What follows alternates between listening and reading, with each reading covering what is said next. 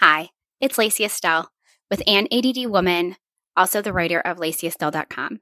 This episode I intended to be mainly about how ADHD goes undiagnosed or unnoticed in young girls. But as I started to talk more, the more I realized the importance of telling my own story and how nobody caught it in my own life. Now, this episode is part one of a two part series. I obviously am probably not going to be able to tell my entire story, but I hope that through my ups and downs in my life and hearing from my perspective how I realize now as an adult that ADHD displayed and played such a large role in all of my major decisions that you'll be able to recognize it possibly either in yourself or in the young girl in your life, even the young boy. I think so much of these two episodes ends up helping someone like me who has had ADHD possibly their whole life and maybe didn't get diagnosed until they were an adult to really question where their worth comes from. And I think that that's super important. I'm so glad you're here. I hope you'll give both of these episodes a listen. We're going to talk more about self worth in later episodes. But in the meantime, enjoy hearing my side of my story from the very beginning. Welcome to an ADD Woman podcast. I'm your host, Lacy Estelle, writer of all things about ADHD parenting and being an ADHD mother on Mothering the Storm with Lacy Estelle at lacyestelle.com. Here on an ADD Woman podcast, we're going to switch it up and talk about all things to do with ADHD as an adult woman and how we deal with it. Now, you might be thinking, ADHD, women don't really have that. Actually, we do. We've all just been doing such a great job for years of masking it. So, let's dive in. Let's talk about everything that our ADHD touches in our lives. And when I say everything, I mean everything. There is not one thing when you have ADHD that it doesn't affect. I'm so glad you're here. And if nothing else, I hope that you take away from this that you are not alone, you are not a failure, you are not lazy, and you are not stupid, and you are definitely not crazy. You just have ADHD, and you're just like me. So, I want to talk about why why ADHD goes missed in young girls or even more so, I feel like it's important to discuss why people don't recognize ADHD in women and why nobody recognized it in me. Looking back, when I look back at my academic life, my adolescent life, it makes perfect sense. But that was before I had this lens of I have ADHD to view my life and all the decisions that I had made. And it's one of those things where for so many years and for so long as a woman with ADHD, I just thought something was just wrong with me. I didn't have certain abilities that my peers had. I didn't have the self discipline that they all seemed to just have. So I think to talk in this episode, I really should talk to you and tell you about my story at least my story from elementary school through my adolescence. My 20s are a whole nother story in themselves. Lots of different ups and downs and different things like that. And I think my 20s deserve their own episode. So for now, let's just discuss the things that I feel looking back now were blinding neon lights that, hey, this girl clearly has ADHD and somebody should tell her. So my academic struggles definitely began somewhere around third or fourth grade. I started lying about my homework. I would come home and my mom would say, Hi, do you have homework? Nope. Just roll right off my tongue. Nope, don't have homework. I definitely had homework. But I think in the back of my mind, one one thing I notice a lot with girls with ADHD or even women with ADHD, we are people pleasers to a fault entirely. I didn't want to disappoint my mom, so I lied. And I also didn't want to do my homework, so I lied. But if I really look back and I'm like, why didn't I want to do my homework? Was it because I was struggling academically to understand the work? Yeah. Yeah, it was.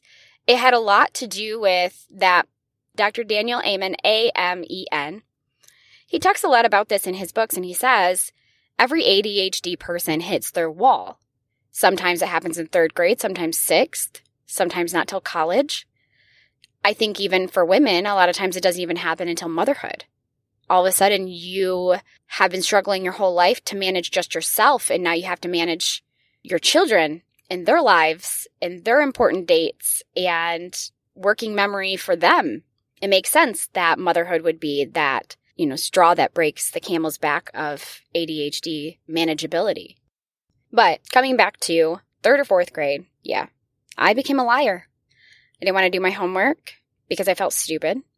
I also, as an ADHD person, how can I explain this? Every small task that we have feels like a mountain. And I know I briefly mentioned this in a previous episode. And I think that part of this is what gets mistaken for women that we probably have anxiety. I do have anxiety.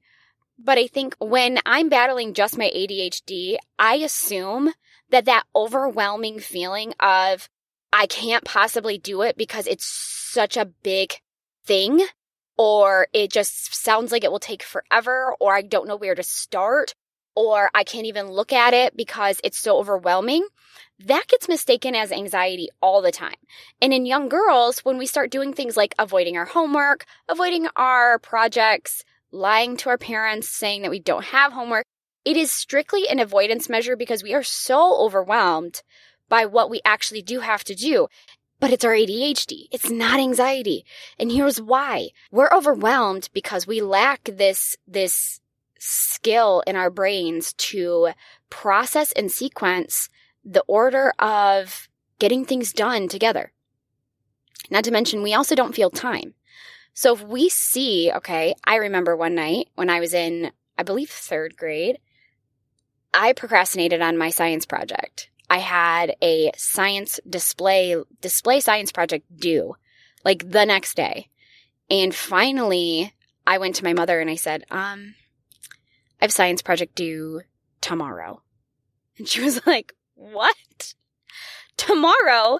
And science projects for us at this time, they were every year, I believe it was third grade and on, had to come up with their own question for science, variables that they would change, and what they were looking for in an answer. And then you had to create this giant poster board and display what the question was that you were asking. And if you had, you know, examples laid out, this is the stereotypical science project you see in like the movies where they, you know, they create a volcano or whatever. It was that kind of science project, guys. I had that due and I had known about it for three weeks and I was avoiding it because in my mind, the avoidance wasn't from anxiety. The avoidance was because I couldn't figure out what I needed to do to do the project. Now that sounds so silly, right? Because, okay, clearly there's a physical checklist that I can go through as to, okay, well, I have to get this done. Well, I didn't develop figuring out a checklist of items or tasks to do for large tasks until I was an adult and I had no choice. As a child, it just was like insurmountable. This project is so big. I can't figure out where I should start it, what I should do, how to do it. And then it's also a matter of even though I knew the big overarching questions, okay, clearly I need a I need a question or whatnot, and I need variables. It also was all the small pieces. In my mind, getting from point A to point B didn't have a path, even though physically I knew it, it had to. But the overwhelm would come from my brain not being able to figure out how I was getting from point A to point B. I only knew in my mind I needed a completed science project full of all the bells and whistles and all the words and all the things. And I couldn't figure out in my head how I was going to get there. Or at least my, my brain wouldn't allow me to cope with that large task by telling me, well, let's just start here and finish this task first. So this was all how I was dealing with my ADHD in elementary school. My grades obviously started to slip around this time because I wasn't turning in my homework. And I never had behavioral issues, which I feel like is such a common occurrence. I can't tell you, even when I got my son diagnosed, how many times they were telling me, well, does he have behavioral issues? No, he didn't have behavioral issues in school he has later told me that actually in second grade he hid a lot of referrals from me. He did get in trouble a lot. But it wasn't because he was fighting. He wasn't being defiant. He wasn't he wasn't the typical ADHD child that everybody thinks of. They think of this defiant, rebellious little boy. And he wasn't. He erred on the side of me. We are people pleasers. We want to make people proud and happy, and we want to make the people around us happy with us. And when our brain doesn't do the things that we need it to do to succeed, we find alternate routes of keeping the status quo, not drawing attention to ourselves, and also making sure that everybody thinks we've got it together. So he didn't tell me. And just like that, I look back in my past, I'm like, well, I didn't tell my parents when I was starting to struggle because I didn't want to disappoint them. I didn't want them to know that I was struggling. I didn't want them to think that I was not smart. So moving into middle and high school, I started to be very prone to social relationships. And obviously, every middle schooler, every high school girl goes through, you know, periods of time where they care a lot about what people think of them. That's all part of puberty. It's all part of adolescence. What I will say as far as like my ADHD, I started to rely on those social relationships for my dopamine. So at the core of it, ADHD is a lack of chemicals. There is some debate between certain doctors, certain clinicians that ADHD brains aren't necessarily lacking anything, but instead are just a different wired brain. You're wired for hard labor. You're wired for this. Well, as somebody who has actually experienced ADHD, I really resent that statement. That idea that my brain's just different and I just needed to find a workaround for it. Sure. Yeah. That works for some. I think that there's a lot of other factors that when it comes to your brain's malleability or its ability to grow, evolve, change can hinder that. And if you're working with a child with ADHD and they're already feeling like they there's something wrong with them because they can't do the things that their peers can do, by telling them that they just have to figure out a workaround for their brain or that their brain's just different from their peers and that they're just going to succeed more at these things and not at these things, I feel like that more or less affirms that you know they're they're different or there's something wrong and and I, I don't like that idea Maybe I'm misinterpreting it. That's fine. But what I can tell you is once I got to middle school and high school, one of the biggest things that I look back and see is my reliance of that lack of chemicals, that dopamine that I needed on my social relationships, on being well liked, on being pretty, on being noticed by boys, on fitting in, on being accepted. I needed all of those things so I could remain assuring myself that there was nothing wrong with me. Now, ADHD does not mean that there's anything wrong with me, but when you are a child or you're an adolescent and you are looking at your peers, I remember being in high school and looking, and actually, I asked a girl, this was probably my junior or senior year of high school. She always had her hair done and her makeup done. And I could only do that like once a month. Mornings for me were so hard. I almost always would just get up, put my hair in a bun, throw sweatpants on, get to school. It was like a miracle that I could get myself up and get to school. Waking up in the morning, I hear people say, you know, oh, I, I was groggy this morning. Listen, when you have ADHD, you're groggy every morning. When you become an adult, you start doing something called drinking coffee. but just getting out of bed is such a huge task. And I remember asking a girl in high school, How do you do your hair every day? And I think she thought that I meant like the technique. Does she round brush it or does she, you know, but I literally, I had to correct her when she tried to tell me that. I said, no, no, no. How is it that you get up every day and do your hair and like make yourself presentable for school? And she said, oh, well, I, I get up at about five. School for us started at about 7.30. So she gets up two and a half hours early. I get up at about five and I take a shower and then I blow dry my hair. And if I want to, I go back to sleep for like 45 minutes. And then when I wake back up, I straighten my hair and I get dressed and I leave. And I was flabbergasted. What? You get up at five to do your hair? How? How can you do that? You just get up. Like, what? It made no sense to me. And I remember thinking, okay, I'd like to try that. Also, I don't think that's physically possible for me. Well, if it's not physically possible for me to do things that my peers can can make themselves do. I think that is one of the biggest things, especially for me going through middle and high school. There's this disconnect between I want to do this thing, okay? I want to get a better grade in this class. I want to show that I'm a smart woman. I want to clean my house daily. I want to keep my house clean. I want to be able to get up in the morning and get ready for school and look presentable every day with my hair done and my makeup done. And I couldn't. And why couldn't I? It becomes, especially for us girls who don't have the hyperactivity presentation, who internalize everything, who can clearly succeed in certain academics and not succeed in other academics, we internalize all of it. What's wrong with me? Why can't I do these things? It must be because there's something wrong with me. Well, there's nothing wrong with you. You have ADHD. It's just like if somebody has depression. They can't just flip a switch and be happy and joyful.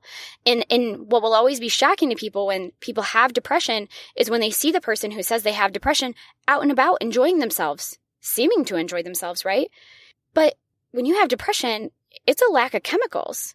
You can put on that face Okay. You can put on that mask and you can go out and you can have one night of fun. And it's when you're home by yourselves that you sit there and you're thinking to yourself, I'm so unhappy and I have no joy. And I feel like there's just this overwhelming doom and gloom. Well, when you have ADHD, the internal conversation becomes, what's wrong with me? Why can't I do these things that I know I want to do? that when my other friends or when my other peers say that they want to do them, they just do them. Or at least they find a way to take a step in the right direction to do them. Why can't I? And as a woman, as a girl, you know, when you're relying heavily on your social relationships to create your dopamine for you, you know what you do? You continue to people please. You fake it and you don't tell them. You don't tell them, man, I, I, I can never get up in the morning. Or, you know, I really struggle with my grades. I can't tell you how many people that I've met since high school. When I tell them I graduated high school barely and I had less than a 2.0 grade point average because I failed so many classes. And if I didn't just fail classes, I was getting D's and barely passing. They are shocked. What? You? I thought you had like straight A's. I thought you were on like the National Honor Society. No, my friend. No. I barely graduated. When I look back, I am like, well, that makes sense. That makes perfect sense because why would I tell anybody? Why would I tell anybody I'm struggling this much internally? Why would I say I don't understand how come I am such a gifted writer? I was such a gifted writer that I failed my junior English class, my 11th grade English class. Okay. I failed it. 12th grade, I got the same teacher that same teacher said to me, I kid you not, you are so talented with your writing. I want you in my AP English class. What? I said, You do know I failed your class last year. Yeah, I know. But I think that your writing is super talented. You are really good at writing and you don't need 12th grade English, which is, you know, going to focus on grammar and composing writing. She said, you need literary analysis. That's the next step that you would be in based on your ability to write. And I thought, you've lost your mind. I failed your class last year. I'm literally in 12th grade, also still taking English 11 because it's required for me to graduate. And you're telling me you want me in AP English class? So where is this disconnect between what I could do when it was engaging to me and what I couldn't do when it wasn't? It does not help that I was struggling with toxic relationships because, like I said, I started relying heavily on my social relationships to give me that boost of dopamine to reaffirm for me that I was who I was, that I was a good person, that I was smart, that I was pretty. You know, I started looking for my identity in my ability to succeed.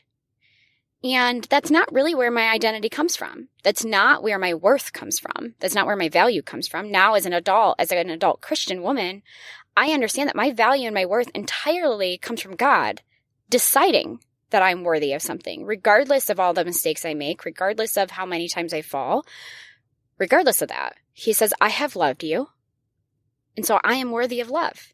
But I could not love myself at this time in my life because I couldn't figure out why I would even be worth love. So then comes in, I'm in high school and I end up in a toxic relationship. And how does this happen? Well, this happens because I was using my relationships entirely to give myself that reassurance that I was good and that I was worthy of being loved. And as an ADHD woman, we want more than anything to not have these struggles. And it, and it doesn't even make sense to us. I remember my dad telling me, how come you have an A minus in French class, but you have a D in algebra? And I said, I don't know. Because the truth was, I don't know. I didn't know. I didn't know why when I went to French class, I could engage and I could learn and I was fine. It was just as difficult, if not more difficult, than learning algebra. Algebra was based on formulas. All I had to do was memorize them. But it comes down to the fact that the way that the information was presented to me in French class and my teacher that I had was engaging and it, it was fun for me. It was fun for me to learn. And I could short circuit my brain's inability to process sequences and jump straight to hyperfocus. And I could hyperfocus on the material in that class. Therefore, I could learn it. But it, when I was in algebra, this stuff was not interesting to me. I couldn't relate it to my life. I couldn't see how it would grow me. And therefore, my brain would shut off. And even if I tried harder, because that's what everybody would tell me, well, you just need to try harder. when you try harder as an ADHD person, your brain actually shuts off worse. It dampens the activity and this isn't something that I'm just saying off the top of my head. This is actually stuff that has been scientifically proven by Dr. Daniel Amen because he is one of the only neuropsychiatrists, neuropsychologists that actually looks at the brain. He doesn't diagnose just based on symptoms and struggles. He looks at the brain with brain imaging using a specific type of ink so that he can actually see what sort of brain activity is turning off and turning on based on the person's ADHD. He has actually decided, uh, based on his studies and finds, that ADHD has seven different presentations, not just three. Based on the psychology side of things, ADHD has three primary types inattentive, hyperactive, and combination. But Dr. Daniel Amen actually says that there are seven different types. And based on those seven types, it has to do with where the brain is lacking and where the brain is turning off and where the brain is not turning off. And in those presentations, that makes sense because that's where you have this difference between medication works for some people, medication doesn't work for others. Where you have certain types of diet work for some children, other types of diet don't work for others. That all comes down to physiology, biology. But coming back to my brain in high school and my need for reassurance that there wasn't something wrong with me. So I got that out of my relationships. And when you do that as a girl, it opens you up and makes you extremely prone to toxic relationships. That is going to wrap up this episode of an ADD Woman podcast. Stick around next week to also listen to part two because I'm going to talk about where I personally feel like my worth comes from and hmm. how once I was able to piece that part of my larger puzzle together, I was then able to separate out the things that I had looked at as massive character flaws that were directly from my ADHD as problems with solutions that I just had yet to solve, but that none of my shortfalls actually played into who I am as a person who I'm growing to be as a person or my ability to find success apart from them. What did you think? How do you feel? I'd love to hear your thoughts. Love to hear what you think, and I'll be talking to you guys soon.